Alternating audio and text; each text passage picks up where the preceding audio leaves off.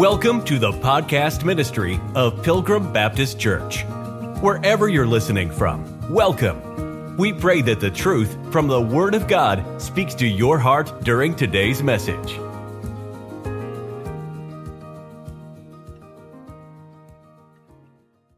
Exodus chapter number 20. Exodus chapter number 20. This will be part two of the Ten Commandments in relation to the New Testament. Um, if you want a nation that isn't divided, this is the commandment for it. Before we start off, let me say again that God gave the nation of Israel the Ten Commandments. He didn't give it to a Gentile.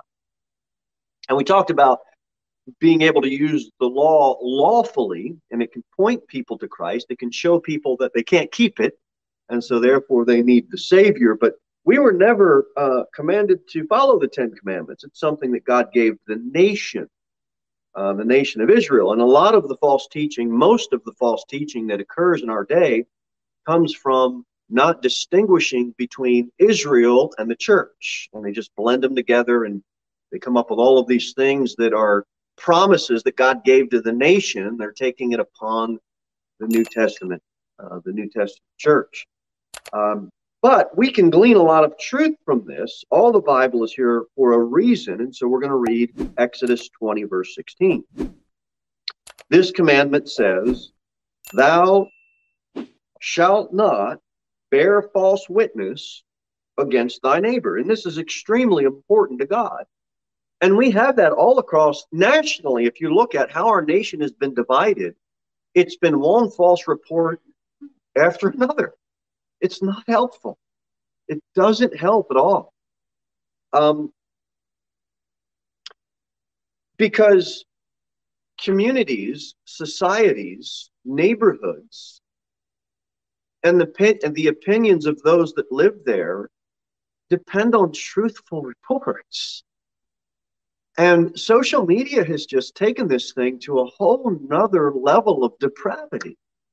God, He does not want us telling lies, bearing false witness against our neighbor. It's extremely hurtful. Uh, some practical thoughts. We should make it a habit to develop a true judgment of other people before we say anything about someone else. The second thing is we shouldn't give our opinion or our assumption of what we think we know about someone. And I know that they're our opinions and our assumptions, and so therefore they've got to be right, you know, because, but we've got to be real, real careful to not give a false re- report. Just because I have an opinion or you have an opinion, it doesn't make it a fact. We need to be careful that we don't give a false report against someone. None of us has the right to spread a harmful report just because someone else told it to you or someone else told it to me. We need to hear it and then gather all of the facts. Thou shalt not bear false witness against thy neighbor. Two to three witnesses were needed in the Hebrew law if there was one if there was one witness, there would be no death penalty. They wouldn't be put to death. Deuteronomy somewhere. uh, but if there were two, if there were two or three witnesses, now it can be put to death. Why? Because the two or three protected against bearing false witness. You have one witness, he could potentially give a false testimony, but not two or three. And so that was there as a protection. Um, but under oath, a false witness could ruin, ruin someone's life. And God doesn't want that. Social media is destroying people's reputations. Social media is destroying people's relationships. It's destroying families. And it ought not be so. People are taking liberty to just type and write and post anything they want and allow people to form their own opinions with a little help from whoever's posting it and their opinion on it. God doesn't want that. So, what does the New Testament say for us as Christians? Well, we can glean from Exodus 20, but let's look at Ephesians 4. Let's get over to the New Testament. Going through quite a bit passages. Ephesians 4, the 25th verse. The Bible says, Wherefore, putting away lying, speak every man truth with his neighbor, for we are members one of another. This is vitally important for Christian brothers and sisters. Uh, we all, the closer you get to know somebody, the more there is opportunity for argument, the more there is opportunity for disagreement, there's more opportunity for a tip. We cannot allow that to get in the way of our testimony, and we certainly don't want to get into a situation where now we are violating Ephesians 4:25 and just start telling reports because somebody hurt our feelings. We need to speak truth. Speak every man truth with his neighbor. Uh, go to Matthew chapter 19. Matthew chapter number 19. Jesus reiterates the importance of the Ten Commandments in the New Testament here. And he says, Matthew, uh, the 19th chapter, 18th verse, he saith unto him, which Jesus said, okay, here it is, thou shalt do no murder, thou shalt not commit adultery, thou shalt not steal, thou shalt not bear false witness. See that? We see it right. Uh, I mean, the whole Bible you could say the whole thing it should be red letters, but in mine we've got red letters. So that's Jesus. Uh, that's Jesus. Look at Mark chapter 10, same idea. We'll run a few more verses tonight just so we can. It's good to flip through the Bible and see it again. Mark 10 19. Thou knowest the commandments do not commit adultery, do not kill, do not steal, do not bear false witness, defraud not, honor thy father and thy mother. See that? Do not bear false witness. God, in the last two passages, Jesus Christ, he's he's confirming those Ten Commandments, and he's saying it right here in the New Testament. Uh, Luke 18.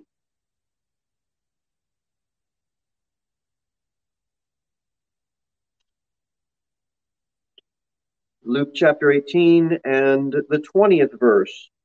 Again, thou knowest the commandments. Do not commit adultery, do not kill, do not steal, do not bear false witness, honor thy father and thy mother. Where is Jesus quoting from? Where is that coming from? Exodus 20. Exodus 20. Colossians 3, don't uh, turn there. Lie not one to another, seeing that you put off the old man with his deeds. For Christians, we put off some things and we put on some things. And that's Colossians 3 is a perfect example of that. Lie not one to another. It's bad enough when the world lies. It's bad enough that the liberal left media and all that fake news. And we're trying to discern what is truth in the media. That's bad enough. That affects our lives uh, in a bad way anyway but it really magnifies uh, itself when brothers and sisters in Christ are doing it. And it just ought not be so. It ought not be so. If we we don't want to be hypocritical and we don't want to point our finger and all the fake news and the news lies and and then we're telling false reports. It, it's not going to sit well. It's not going to sit well. So we, I know I know we got enough to deal with, but we ourselves, we've got to be, we've got to be truthful. Line up one to another. Don't tell a lie about your neighbor, about your brother in Christ. Uh, let's go back to Exodus chapter 20. We just looked at the ninth commandment, and now we're going to look at the tenth commandment. This is important.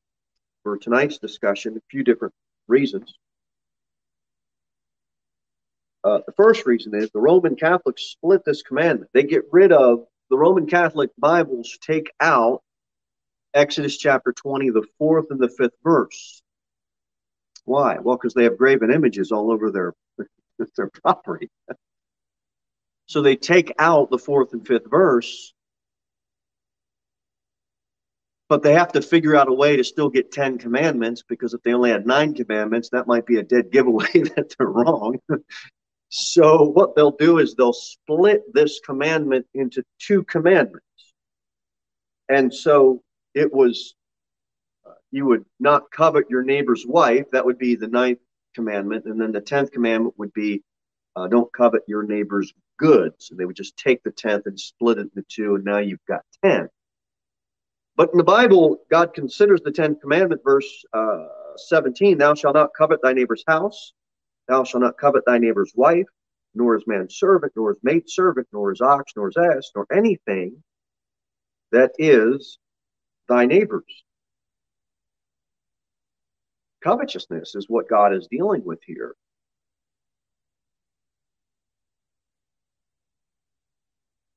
Boy, oh boy.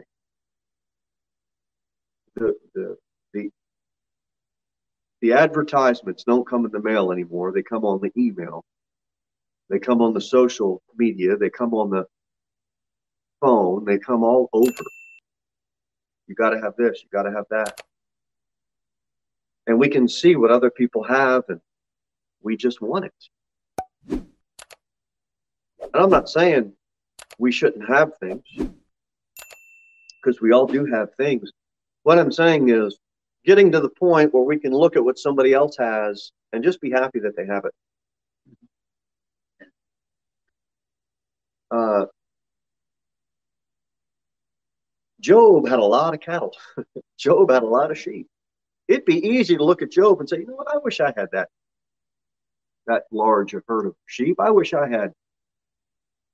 We just need to be careful that we are not, as Christians, hiding covetousness in our heart. Colossians 3, let's go to the New Testament, see what God has to say there.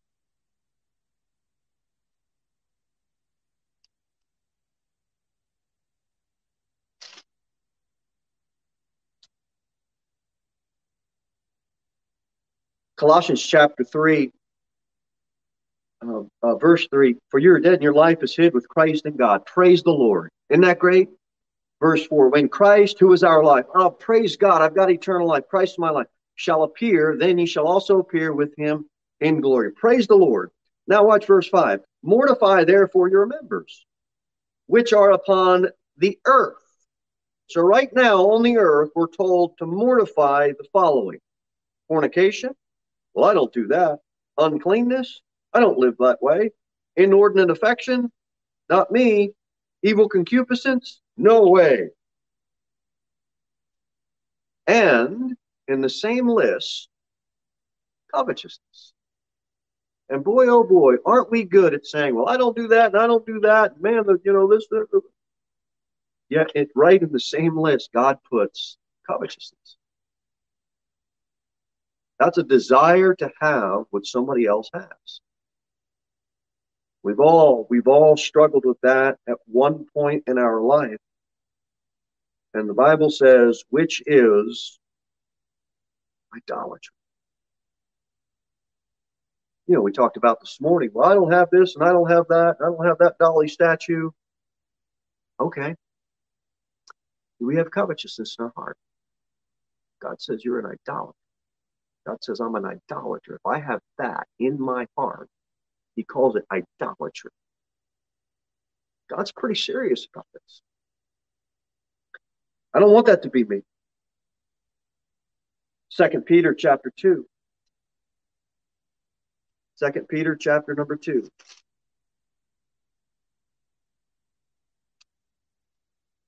Look at verse number 3. Um, and through uh, 2 Peter 2, verse 3, and through covetousness shall they with feigned words, that's that they're not genuine words, they're they're counterfeit words, uh, make merchandise of you, whose judgment now of a long time lingereth not, and their damnation slumbereth not. People can use covetousness and it will hurt you. It will hurt me. They'll just make goods out of you, use you. Look at verse number 14 in the same chapter. Having eyes full of adultery. I would never have eyes that way. And that cannot cease from sin. Not me, Lord.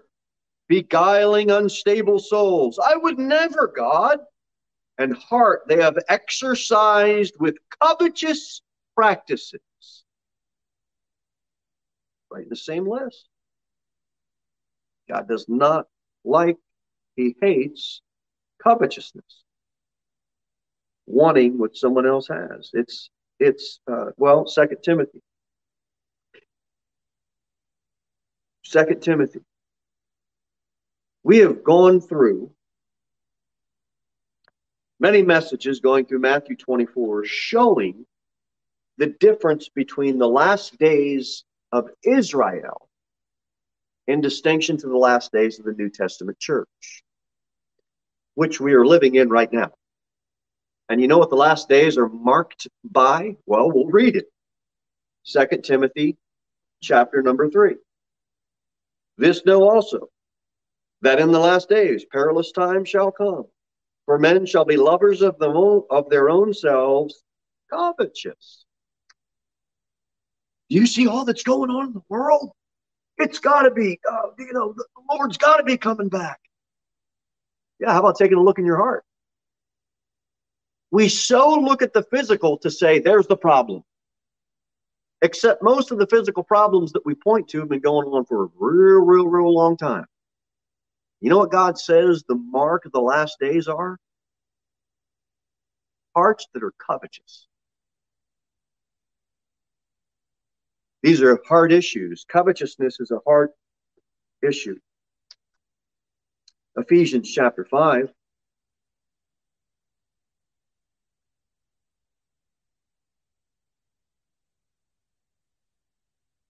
Verse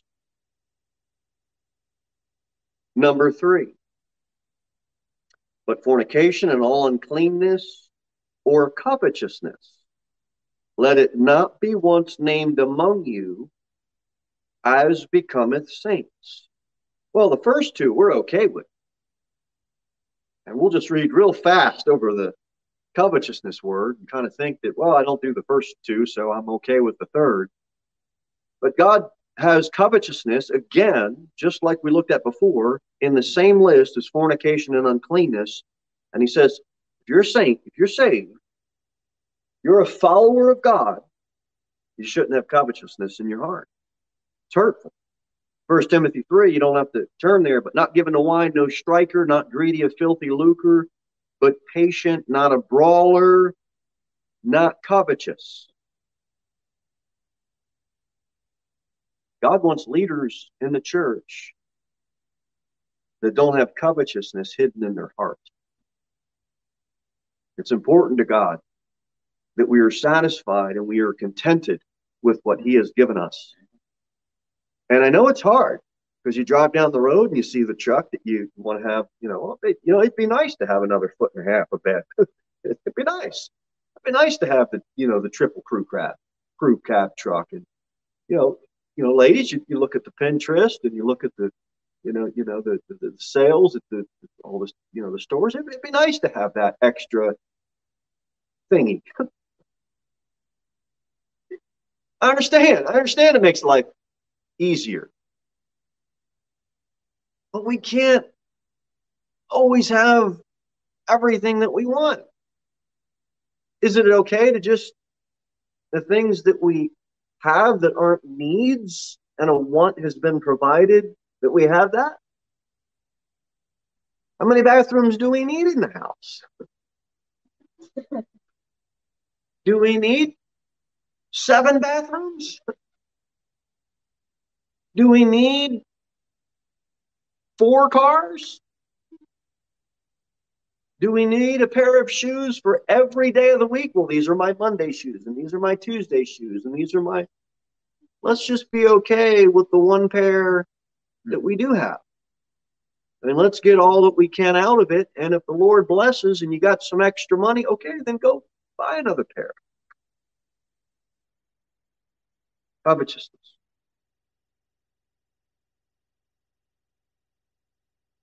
We see it again in Romans 13. Thou shalt not covet, again, restated in the New Testament. Uh, let's do, uh, before we get to the last, uh, we've got, okay, let's turn to First Corinthians. One more verse on this, and we'll move on. First Corinthians chapter number six. I know all the sales are coming out now because, you know, Black Friday hit and Thanksgiving's over. And now we've got to buy everything in 25 days to really be happy. Just like Go on. First Corinthians chapter number six. Know ye not that the unrighteous shall not inherit the kingdom of God? Be not deceived. Neither fornicators, nor idolaters, nor adulterers, nor effeminate, nor abusers of themselves with mankind, nor thieves. And we all say, Praise God. Yeah, that's the world. That's those that are living for the devil. And then it comes to nor covetous. Right in the middle of all that we read, and then drunkards and revilers and extortioners shall inherit the kingdom of God. And such were some of you. You're washed and you're sanctified. You're justified in the name of the Lord Jesus and by the Spirit of our God. We Brother Mike and I were talking about this this morning. When you get saved, you've got the Holy Spirit, okay? You don't have a quarter of the Holy Spirit or half the Holy Spirit or three quarters of the Holy Spirit. And then, you know, as soon as you talk in tongues or as soon as you do this, you get a second blessing and now you get filled with, you, you know, you'll get the fullness. No, you've got it. You've got all of it. Now, you might not walk in it. You might not tap into the full resources that God has given you through salvation. But look, when you got saved, God, okay, you don't have to do any backflips or roll around like a dog and do all that kind of stuff and have somebody put their hand on your head. You fall backwards and, you know, well, that's that's not a second blessing. That's just weird. Okay, it's just these guys. They make a lot of money fooling people. There's a new apostle out now.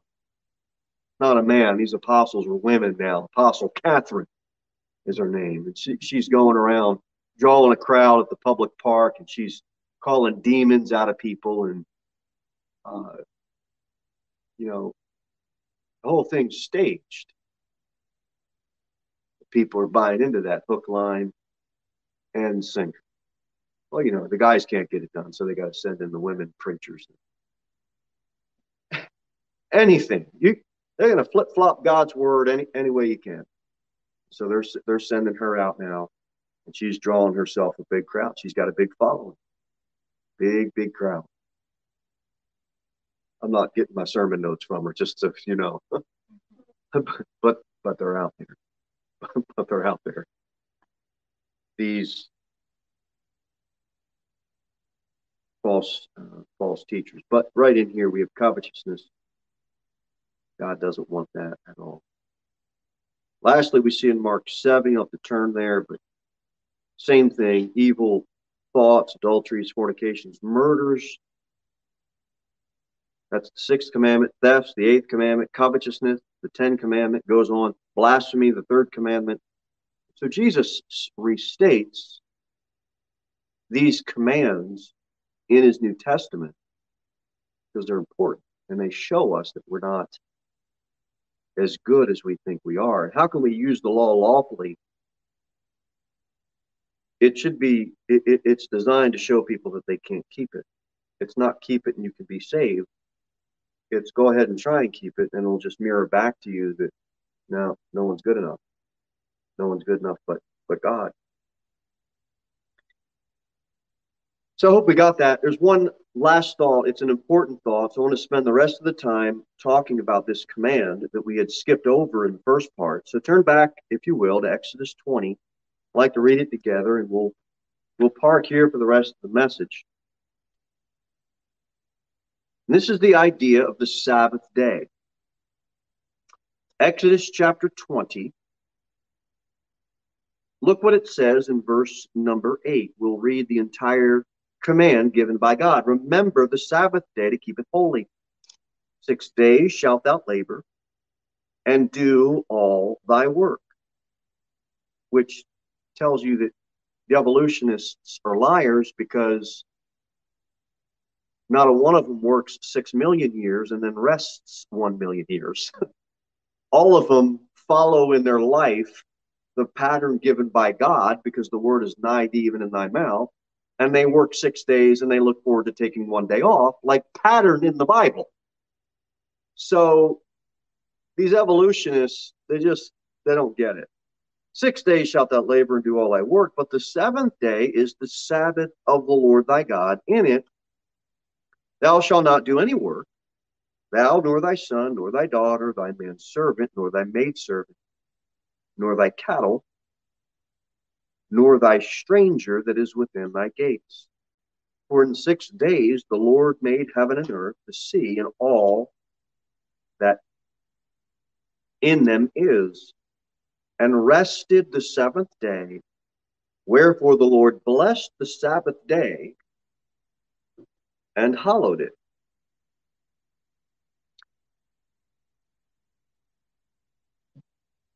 The the command here in verse 8 is two parts. Remember the Sabbath day, that's number one. But the more important part comes after the comma where it says to keep it holy. Look at Luke chapter 13.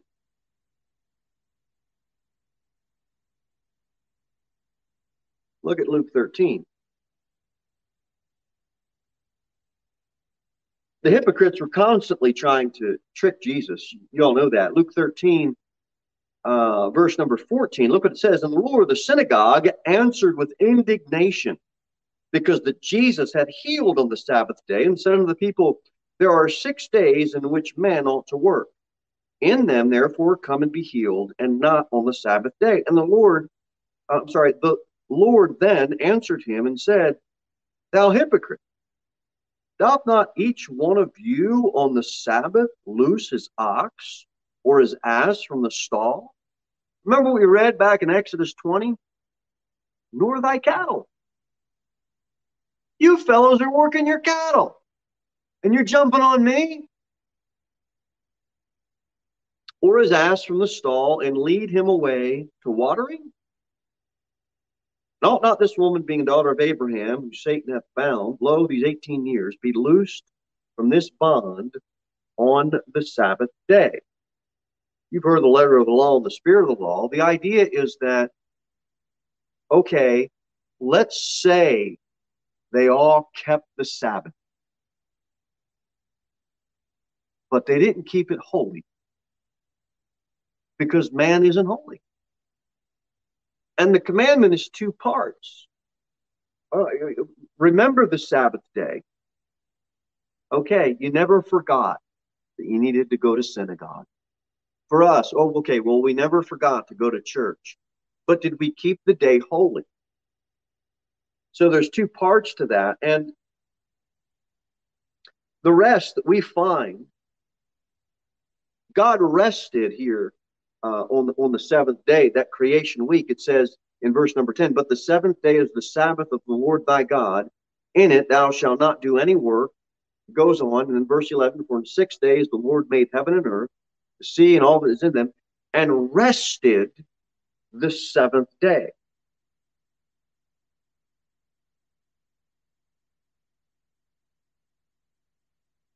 God did something in six days and then he rested. Now, do you think God rested because he was just worn out and tired and he just needed to kick his boots off? And no.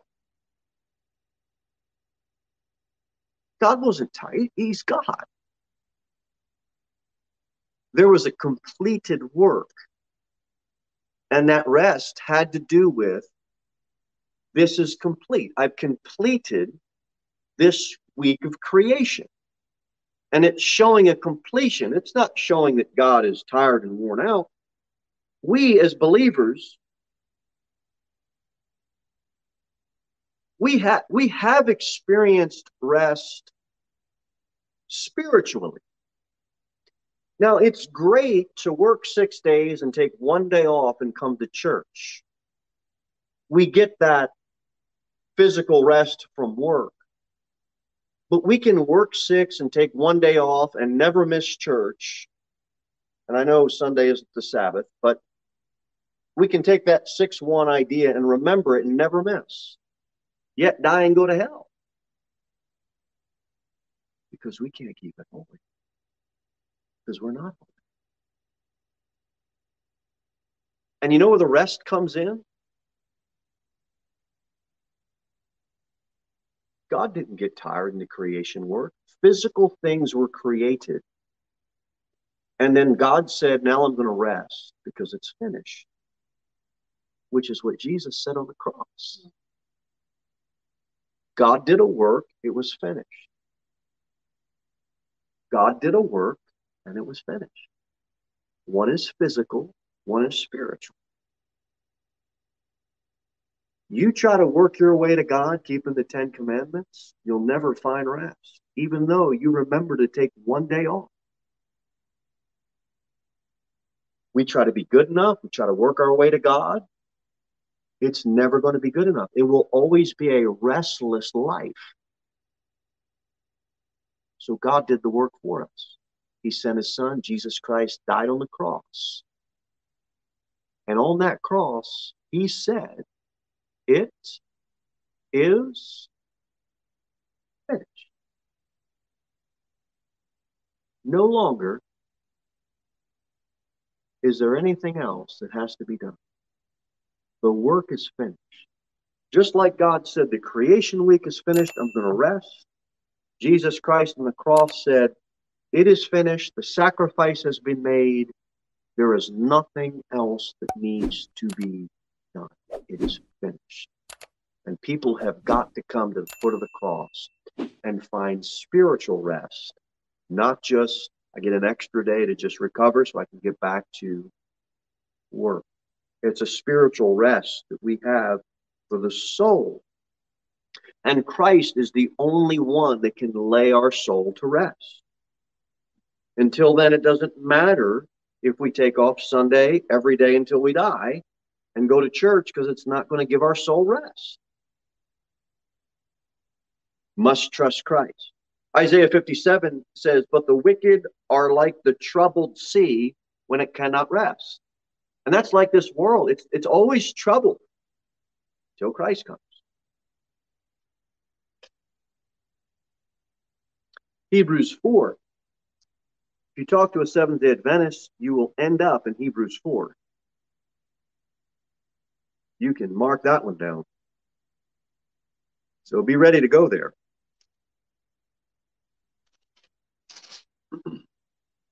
Hebrews chapter number four. They believe they are keeping God's commandments and that you and I are not keeping God's commandments. They believe that we are worshiping on the wrong day of the week and we're not keeping the command that God gave to worship on the Sabbath day. And they're going to take you to Hebrews 4 and tell you, oh, verse 1, let us therefore fear lest a promise being left us of entering into his rest, any of you should seem to come short of it. For unto us was the gospel preached, as well as unto them, but the word preached did not profit them, not being mixed with faith in them that heard it. For we which have believed do enter into rest. As he said, as I have sworn in my wrath, if they shall enter into my rest, although the works were finished from the foundation of the world. For he spake in a certain place of the seventh day on this wise, and God did rest the seventh day from all his works. And in this place again, if they shall enter into my rest. Now, they will use this verse. You say, how do they use it? They just wrest the scripture to their own destruction, but they'll use this one of their this verse to go to to say, "See, you need to rest. You, you need to rest. And there's a Sabbath rest. It's on the Saturday because." Let's point out some simple things. Verse number three. Let's look at that together. For we which, ha- which have believed. Who would that be? It's got to be us. It's got to be Christians.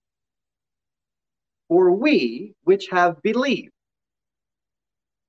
Believe too on the Lord Jesus Christ, believed on the person of Christ. Is that simple? Is that obvious? Is that easy to see? For we which have believed. Now it says, well, it doesn't say, for we which have believed will enter at death. It doesn't say that. It says, for we which have believed, believe do enter.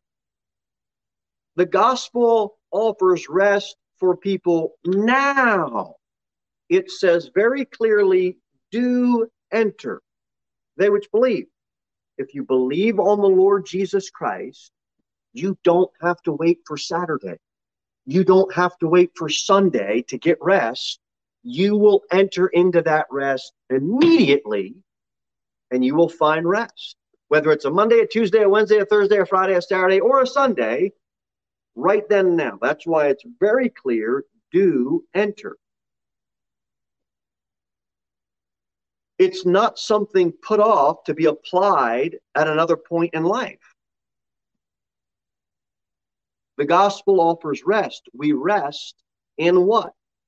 In a day? No. In Christ's redemptive work. You can find that any day. That is what the rest is in or who it is in. Matthew 11. Uh, keep your finger, Hebrews. Just keep your finger at Hebrews 4. I'm not sure if we're going back there or not. Uh, get Matthew 11.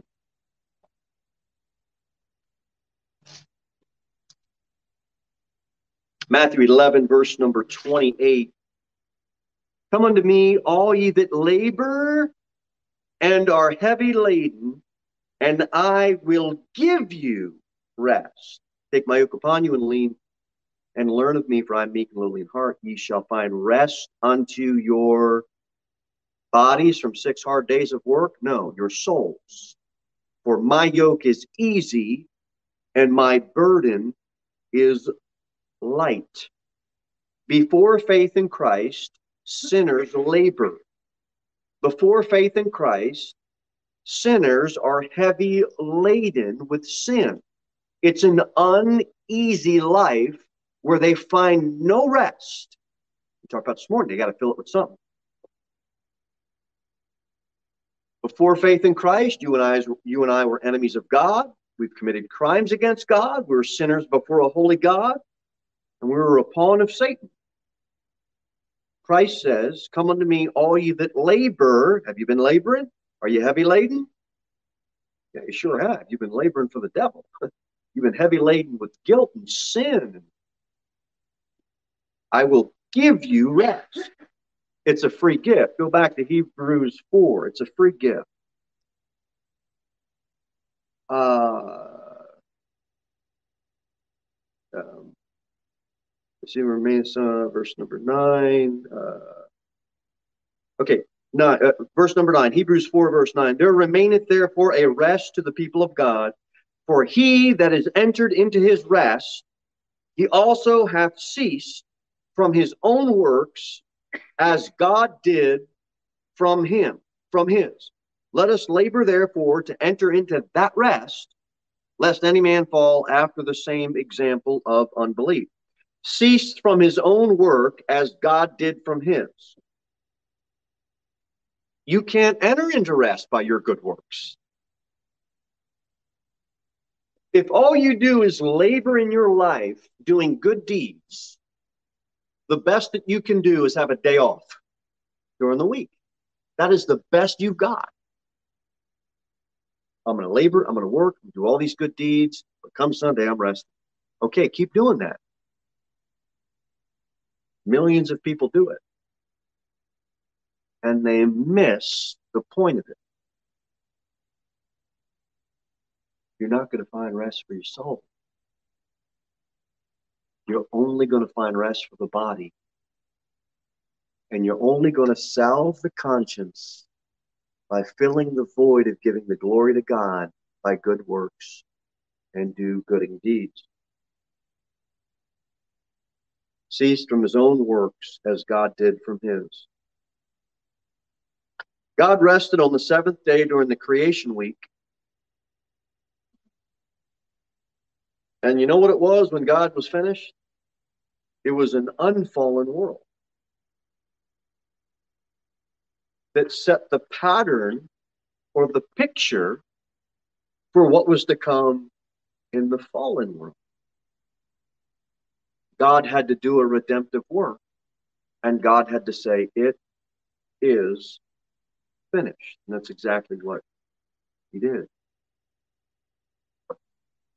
All that works in this world works because of God. All that lives in this world lives because of God. The harmony that God created in his creation week is just all inspiring if you just start letting your mind run with it. God created physical things in six literal days and he rested one literal day. He offers us spiritual rest. Under the law, under the Old Testament law, under the law, you labor and then you rest. But we're not under the law. We are under grace. Under grace, you know how it works? We find rest and then we labor. And the law, all you can do is labor, labor, labor, labor, then rest. Labor, labor, labor, labor, then rest. And that's what this world does. Labor, labor, labor, work, work, work. Look, God, look, God, I've done this, I do that, I'm better than my neighbor, blah, blah, blah. Find some rest in a day. But true biblical Christianity, grace. Grace. You come to Christ, you find rest, and then you labor, labor, labor, labor. Why? Because you found rest. Who you laboring for? Christ, like we did today. We are laboring and doing what we do because we've found rest not in a day. We've found it in a person. It just pictures, the creation week just pictures the unfallen world. It pictures, it patterns what God did after the fall. It's finished. James 1.15, then when lust is conceived, it bringeth forth sin, and sin, when it is finished, bringeth forth death.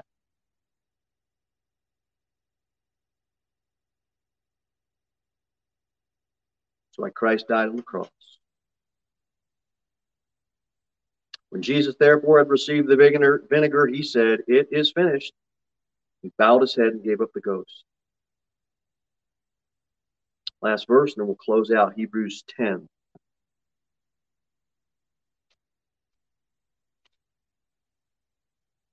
Hebrews 10, verses 10 through 12, and then we will be finished. By the which will we are sanctified through the offering of the body of Jesus Christ once for all. Do we need anything else, folks? Does this world need anything else? No. Verse 11, and every priest standeth daily ministering and offering oftentimes the same sacrifices,